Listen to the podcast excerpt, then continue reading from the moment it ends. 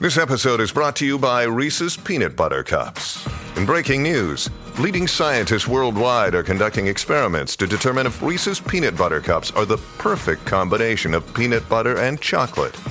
However, it appears the study was inconclusive, as the scientists couldn't help but eat all the Reese's. Because when you want something sweet, you can't do better than Reese's. Find Reese's now at a store near you. Why take one vacation with the family when you could take all of them? With Royal Caribbean, you don't just go to the beach. You visit a private island and race down the tallest water slide in North America.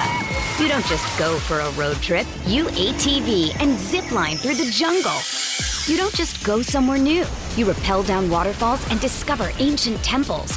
Because this isn't just any vacation. This is all the vacations. Come seek the Royal Caribbean. Ships Registry Bahamas.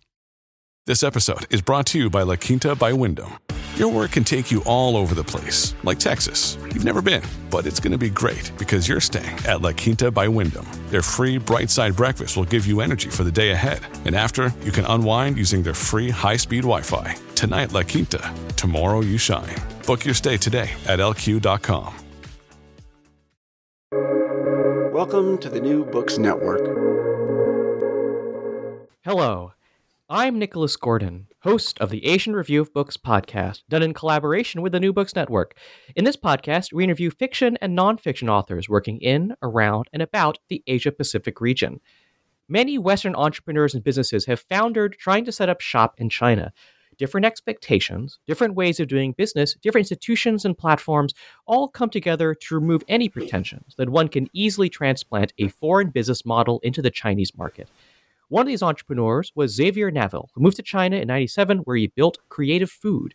Unlike many others, his venture was a success. It's now a key supplier to major restaurant chains across the country, including McDonald's, KFC, and Starbucks. The Lettuce Diaries, how a, Frenchman, how a Frenchman found gold growing vegetables in China, tells Xavier's story growing creative foods, managing a Chinese team as a foreign manager, trying to work with farmers to improve how they can agriculture, and navigating investor demands. Today, Xavier and I will talk about his time in China, where he talked about starting a business and whether things are different in a more developed, more advanced China. So, Xavier, thank you so much for joining me today. Perhaps let's start at the beginning. What brought you to China in the first place? Well, it's great to be here, Nicholas. Thank you for inviting me. Um, how did I come to China? I came in 97, um, age 27. I was a finance um, officer in a multinational in Paris. And, and, I came to China to become the finance director of the subsidiary. And um, I, um, I, I, thought I was there for just a couple of years, and I ended up spending two decades um, in China. I uh, two years in into it, I started Creative Food, and, and built the company to what it is today. But I essentially came to China as an expatriate. Right, and and what's kind of the, the period of time we're we're talking about here? So what, what what are some of the major events that happen while you're in China? So I came to China in '97 and sold the business in 2008 to um, to a, a London listed company that was doing all the fresh food for Marks Spencer and Tesco and left the business in 2012.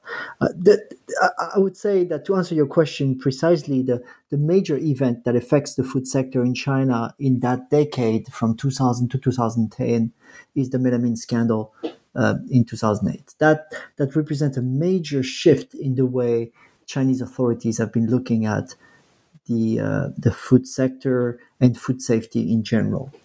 Um, up to 2008, there was a major focus on protecting the interest of the peasant farmers in China. Um, uh, after the melamine scandal, uh, the authorities very quickly realized that this fragmentation on the supply side was not sustainable, and they moved to shut down thousands of small dairy operators um, in China.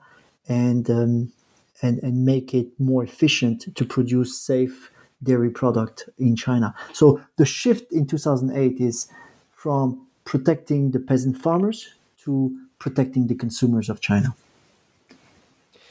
And not to kind of jump ahead in my in my questions a bit, but I think you note in your book that the the melamine scandal um, is one where uh, the food safety problem at least appears to become a very real one for China and for Chinese consumers. It's no longer a thing that, say, international businesses care about, but everyone kind of looks, you know, cuts corners, doesn't pay attention. But it became a Chinese problem for a major Chinese company for Chinese consumers. I think that's how you characterize that scandal in, in, in your book.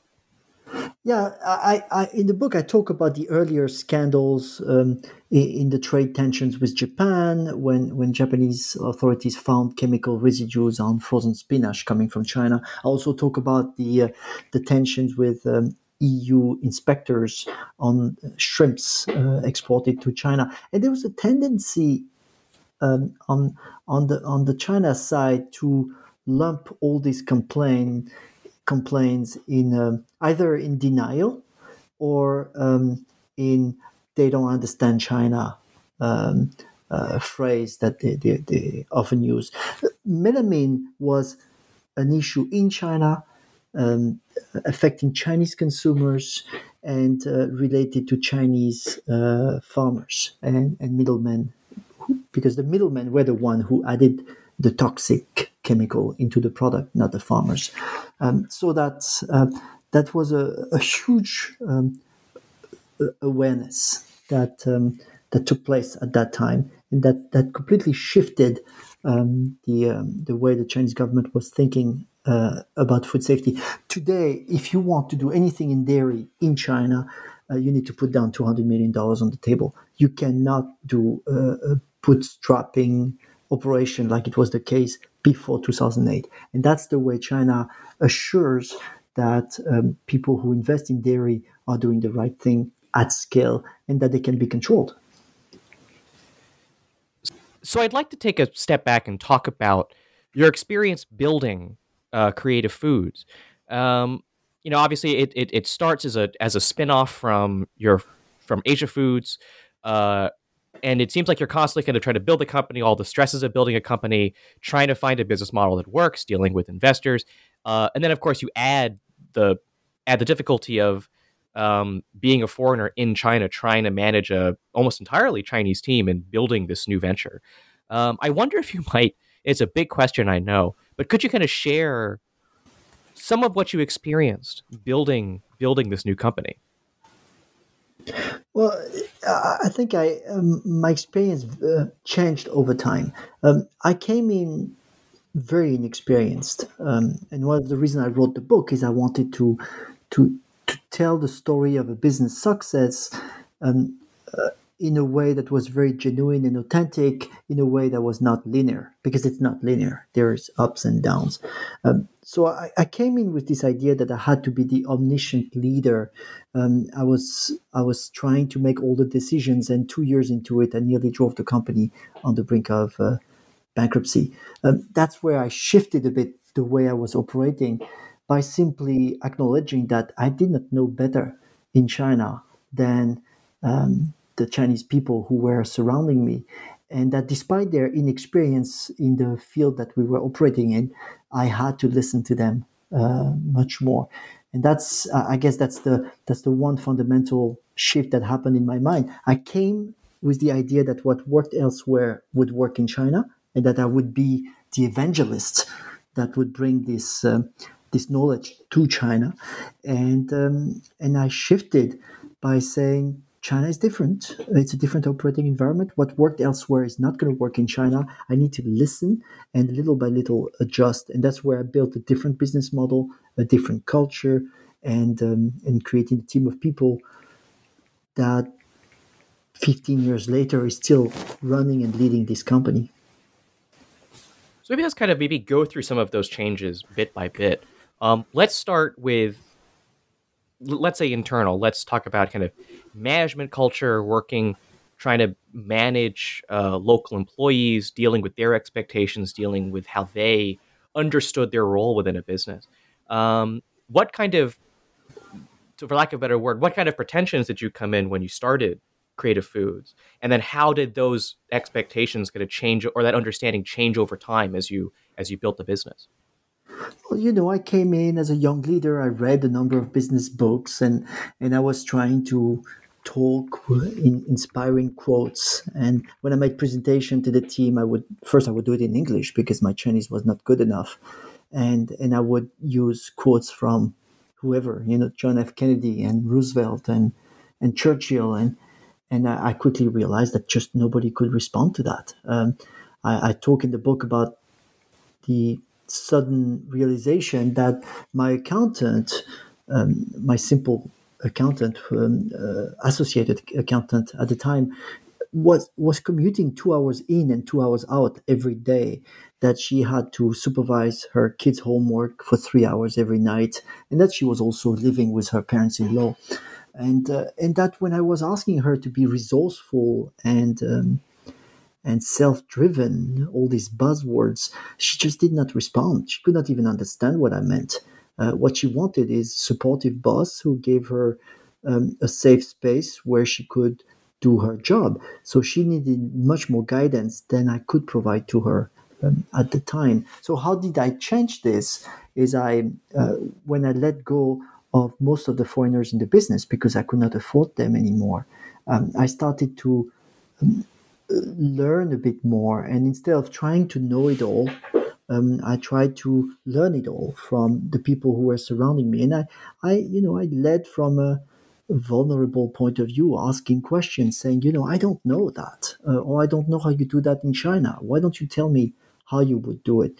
And because my Chinese was not very good, I uh, people got into the habit of um, not rambling and very quickly prepare uh, prepare their, their their conversations with me and and quickly make recommendations. Um, and the good point is that I was able to very quickly decide on that. So I guess the, the the important shift in my mind is the realization that I could not lead a Chinese organization like you lead um, a Western organization. Um, a lot of my employees were very motivated, but they lacked skills, basic management skills. Um, a lot of them um, had other pressures um, the, the, long commute, um, the, the pressure, uh, uh, the family pressure, and I had to take that into account. What I realized um, early on is that many of my employees came from far away. Uh, they, they were not from Shanghai. They came, they were migrants from uh, inside the country. And for them, the company was much more than just a place to work. It was also a place to socialize. They did not have much of a social network outside of the company. And, um, and I, I needed to create that space where they felt safe and secure and where they could express themselves. Um, um, and, and if I did that, then I would benefit from their talent and uh, insight. a Chinese friend of mine told me one day Chinese people can be very shy and reserved, but um, given the right environment, they, their creativity will blossom. And he said, you just need to look at the way Chinese uh, behave in a karaoke to understand what it means.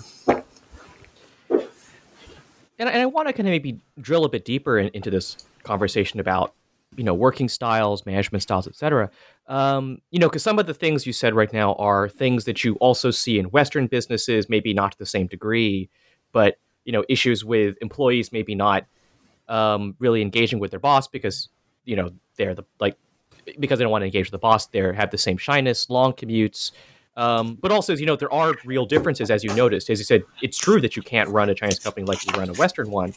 Um, I guess, do you see these as kind of, are these just problems of degree that maybe China is just not at the same stage where the West is, or is it maybe different conditions on the ground are leading to these differences in outcome? Okay, kind of, how, how do you kind of understand where these differences come from?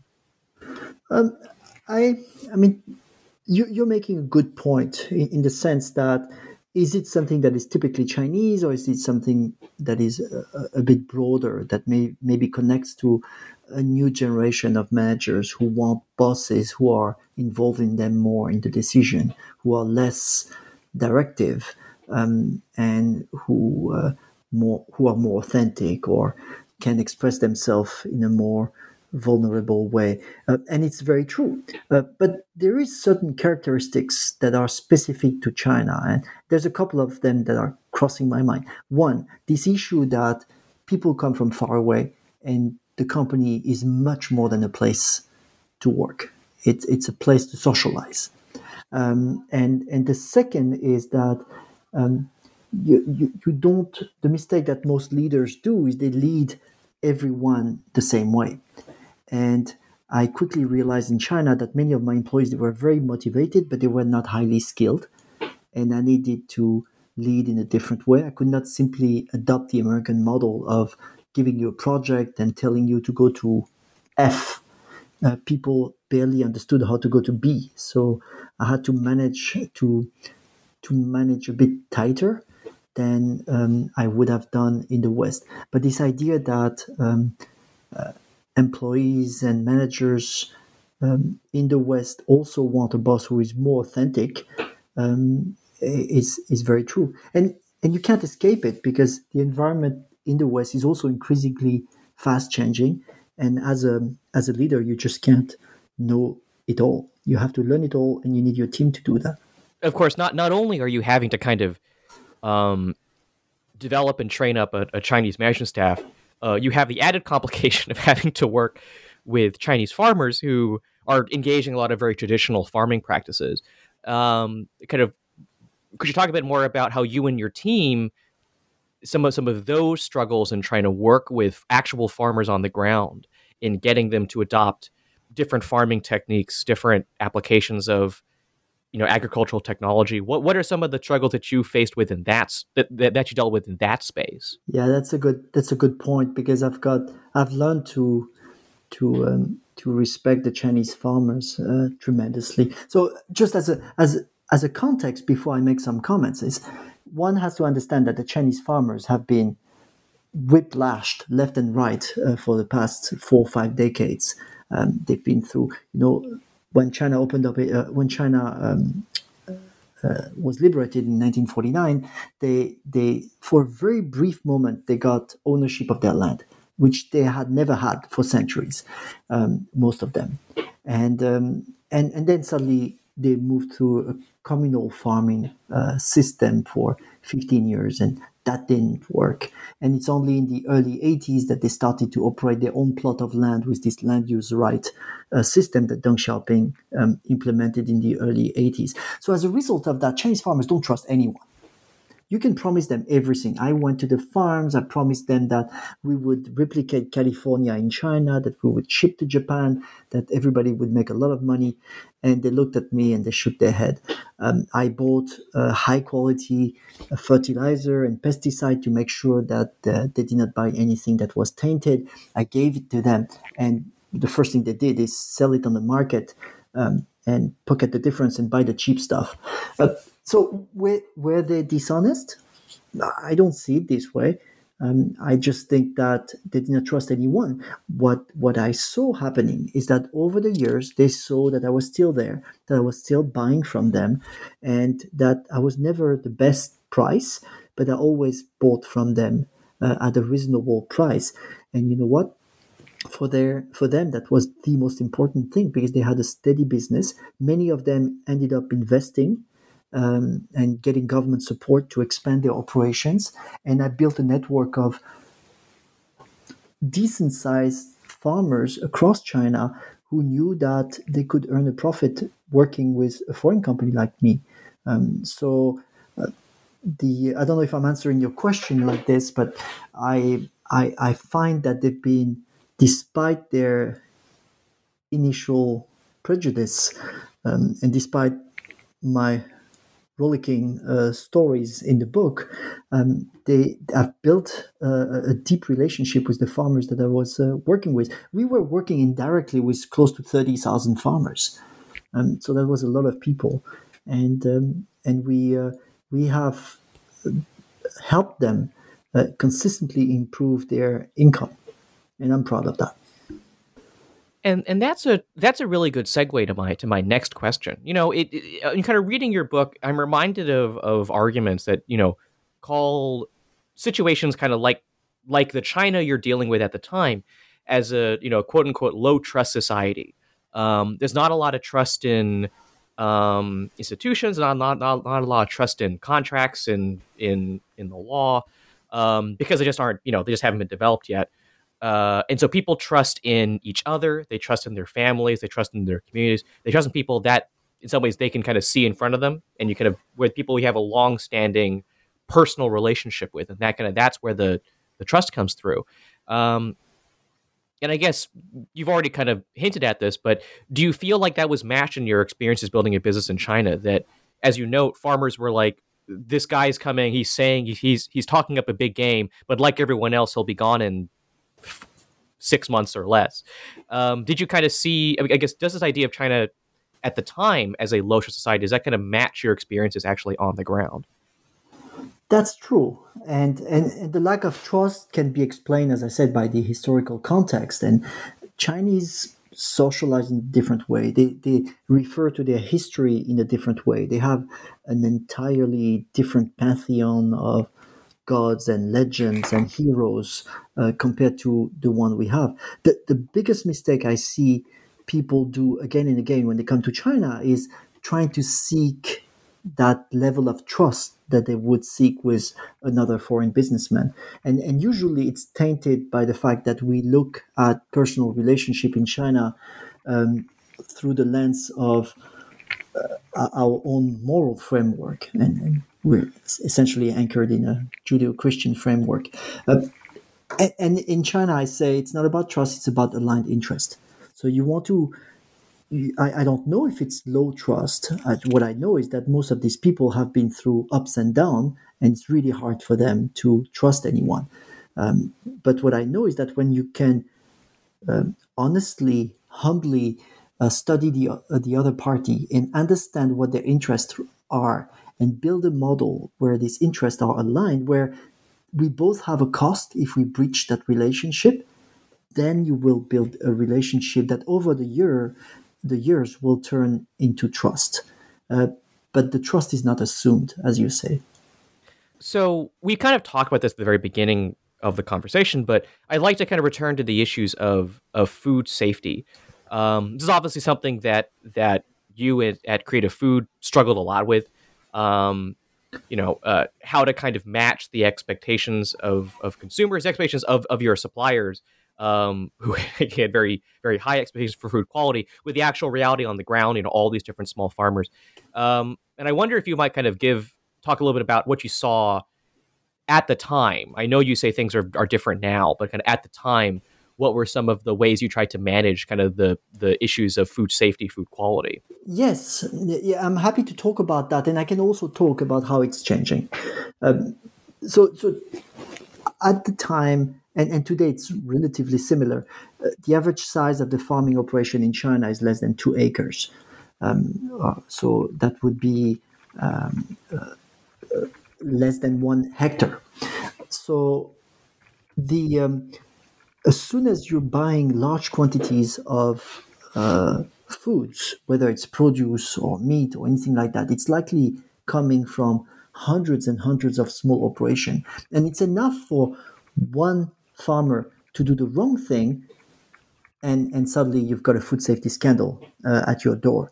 Um, I, I, remember shipping some uh, organic ginger to the UK for our new owner, and um, and we we found the best producer, and we he had all the right certifications, and we when the containers arrived in the UK, one of them had some chemical residue residue in it, so.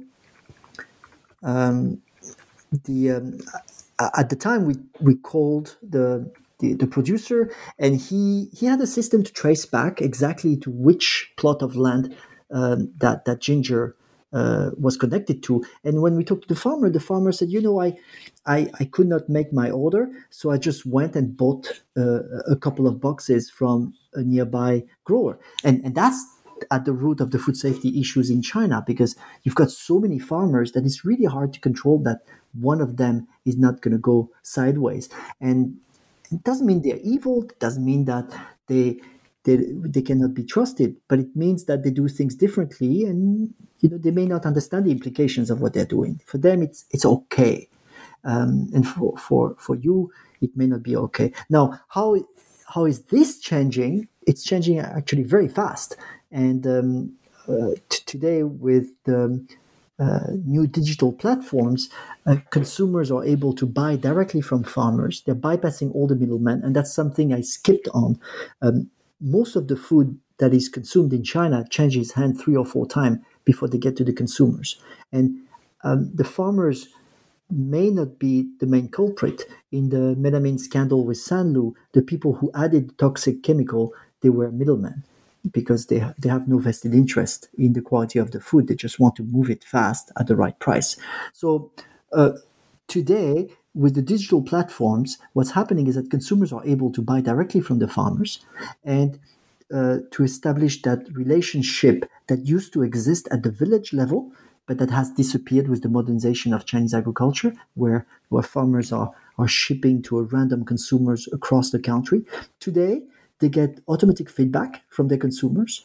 And I tell a story in the book of that young farmer in Sichuan who stream video streams his growing practice to um, uh, to consumers and get immediate feedback. And he says it's incredibly rewarding for me to get positive feedback, but also to get negative feedback about what I can improve and what I can change. And that, that's something uniquely Chinese in the way um, agriculture is modernizing. Because in the US, the agricultural supply chains are extremely consolidated and integrated. So today you've got a in a, a sort of digital village that is forming in China with uh, 900 million consumers in the cities buying from 500 million farmers, and all the data is transparently available for everybody to watch. Why take one vacation with the family when you could take all of them? With Royal Caribbean, you don't just go to the beach. You visit a private island and race down the tallest water slide in North America. You don't just go for a road trip. You ATV and zip line through the jungle. You don't just go somewhere new. You rappel down waterfalls and discover ancient temples. Because this isn't just any vacation. This is all the vacations. Come seek the Royal Caribbean. Ships Registry Bahamas. When you need mealtime inspiration, it's worth shopping Kroger, where you'll find over 30,000 mouthwatering choices that excite your inner foodie. And no matter what tasty choice you make, you'll enjoy our everyday low prices, plus extra ways to save, like digital coupons worth over $600 each week. You can also save up to $1 off per gallon at the pump with fuel points. More savings and more inspiring flavors make shopping Kroger worth it every time. Kroger, fresh for everyone. Fuel restrictions apply. At Evernorth Health Services, we believe costs shouldn't get in the way of life changing care, and we're doing everything in our power to make it possible. Behavioral health solutions that also keep your projections at their best? It's possible. Pharmacy benefits that benefit your bottom line? It's possible. Complex specialty care that cares about your ROI? It's possible. Because we're already doing it. All while saving businesses billions. That's Wonder made possible. Learn more at evernorth.com/wonder. So I'd like to pivot now to maybe some more uh, forward-looking questions. Um, so first of all, uh, you know, given your experience in kind of building a business in in China, um, obviously many entrepreneurs, many other businesses have tried this and failed. Um, I guess, given your experience, kind of, what are some of the general mistakes that entrepreneurs and businesses make as they try to enter the China market?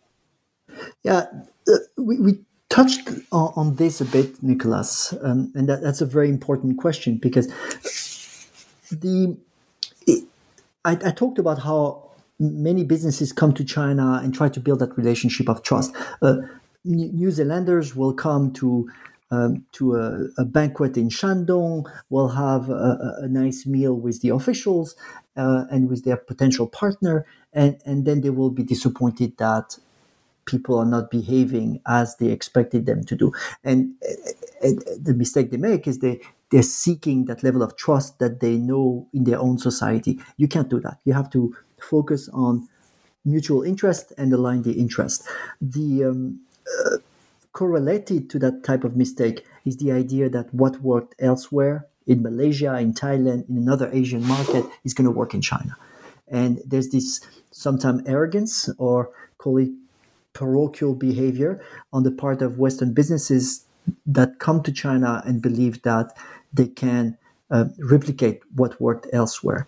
Uh, China is big, China is complex, and China deserves its own business model. And despite paying lip service to it, I see a lot of people I work with who still have this mindset deeply ingrained that what we've done in the US can work in China. It may work in some ways, and you may not have to overhaul your your entire uh, model, but it will have to be adjusted for China, and you need to come with an open mind and a and a humble mindset about that.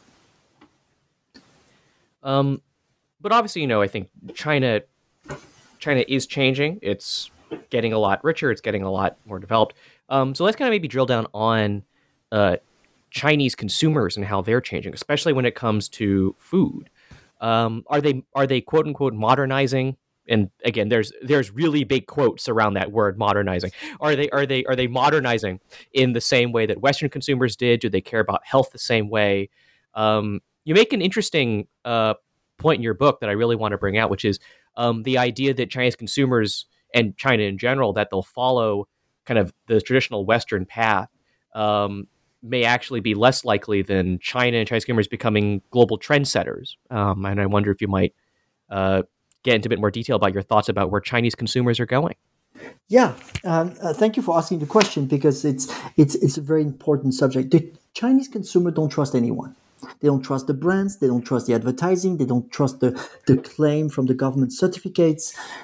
The only people they trust are consumers like them.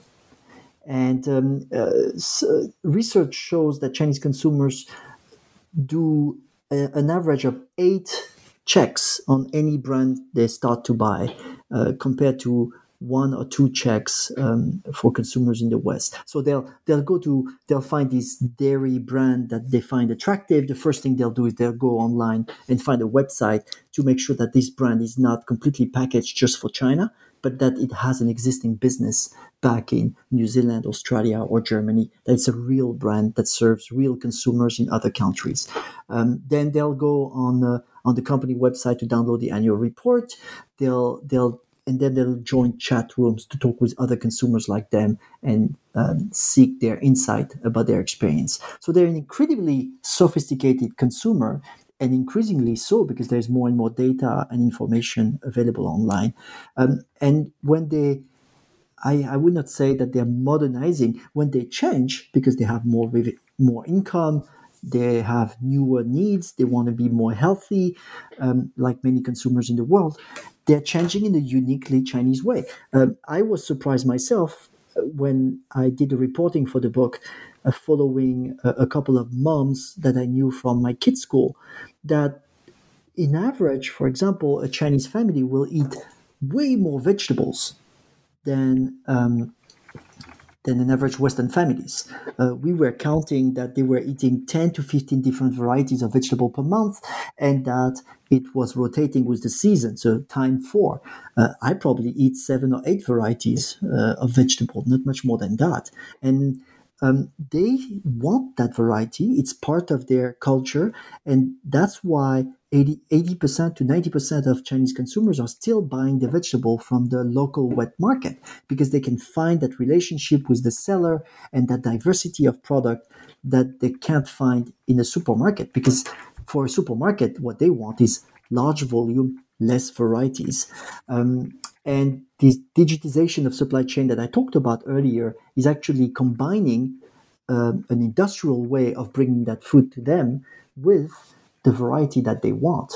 Uh, because there, you've got 500 million farmers who are now able to sell that vintage black hair pig from the hills of Zhejiang to the consumer in uh, Shanghai. He, he would never have had a chance to sell to a retailer in China because he would be too small to do that but he could sell to to consumer directly. So that's that's one element. They are um, sophisticated. They're savvy. Um, they want a, a, large variety of choices in their food, and they can now increasingly find it with uh, new new digital platforms.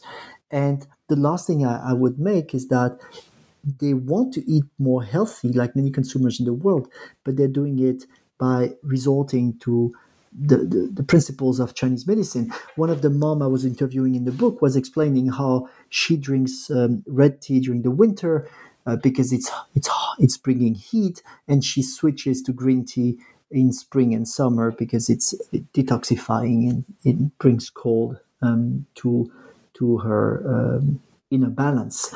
Um, so I, I was surprised myself to hear that because I I, uh, I did not realize that the principles of, of such a traditional belief um, could pass on to this type of very modern consumer. Uh, but it is there. It is there, and it, it is um, affecting many of their choices when they purchase brands. So w- when U.S. businessmen come to me here in San Francisco and tell me I've got this amazing cereal bar and I want to sell it to China because it's a big market, I'm saying you got to do a bit more homework. So I think I have I, I have one more question. It's another it's another big one.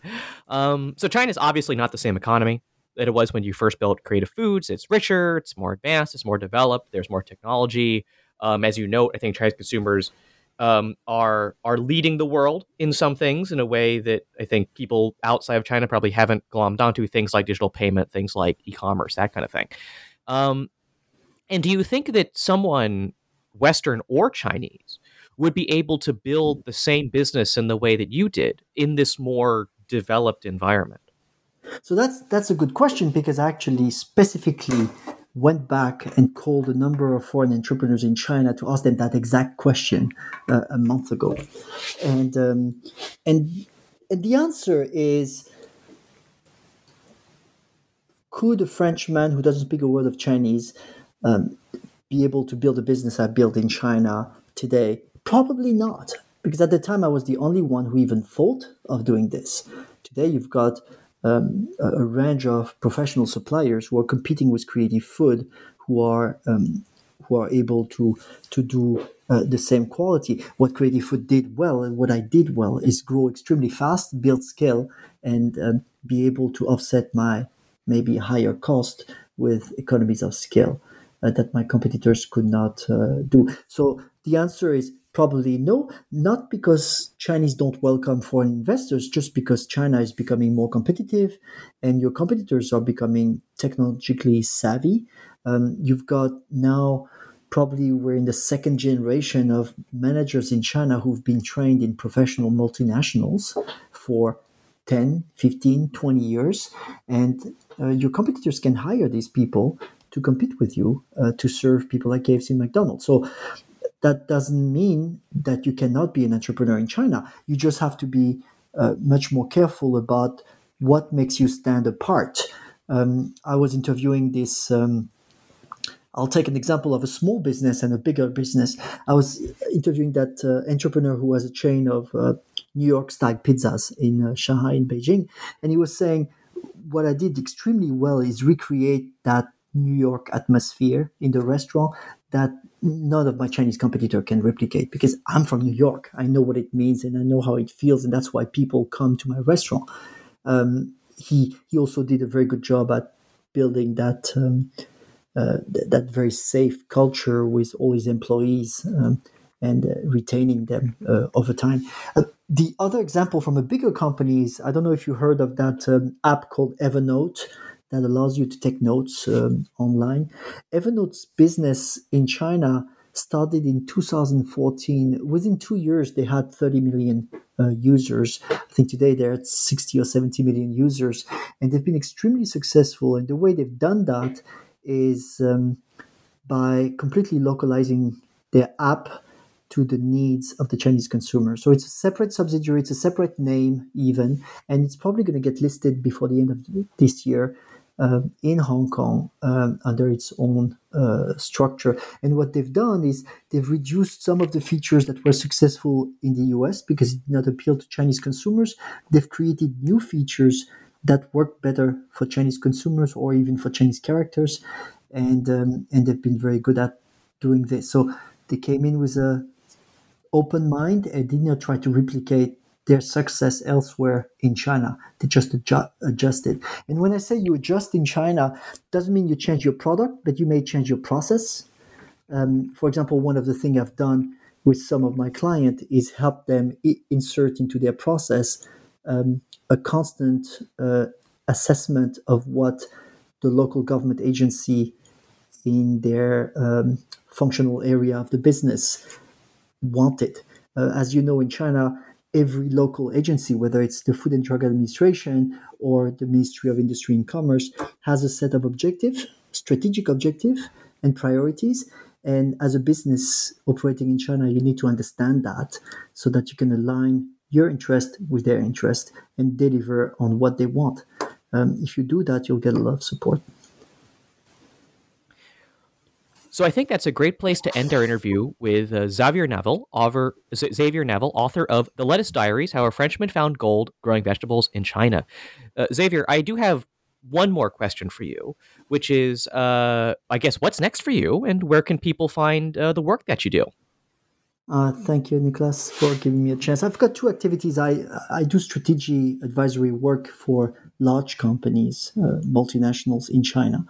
Um, it's called Vision Management Consultants, and um, uh, and I've got a separate activity that does coaching work where I help uh, my clients on the execution end of the strategy, and um, I like to work with uh, a bit smaller business to uh, help the leadership team um, put together a strategy and then execute it and scale up and and do things a bit more intentionally than I did it when I built my own business. Um, so hopefully, whatever I learned, I can pass it on to younger companies. So I've got a website called xavier-naville.com, and uh, people can book an appointment with me and have a conversation with me. I've got a small assessment that helps us go beyond the polite conversation and quickly assess whether there's something I can do to help them. So you can follow me, Nicholas Gordon, on Twitter at Nick R. I. Gordon. That's N I C K R I G O R D O N. You can go to AsianReviewOfBooks.com to find other reviews, essays, interviews, and excerpts. Follow on Facebook or on Twitter at Book Reviews Asia. That's reviews plural. And you can find countless other author interviews at the New Books Network at newbooksnetwork.com. The Asian Review Books podcast is on all your favorite podcast apps Apple Podcasts, Spotify, and mm-hmm. Stitcher. Rate us, recommend us, share us with your friends. If you want to continue to support us interviewing those writing in, around, and about Asia. Next week, join us for an interview with Professor Melissa Macauley, author of Distant Shores Colonial Encounters on China's Maritime Frontier. But before then, thank you so much, Xavier, for joining me today. Thank you very much for having me, Nicholas.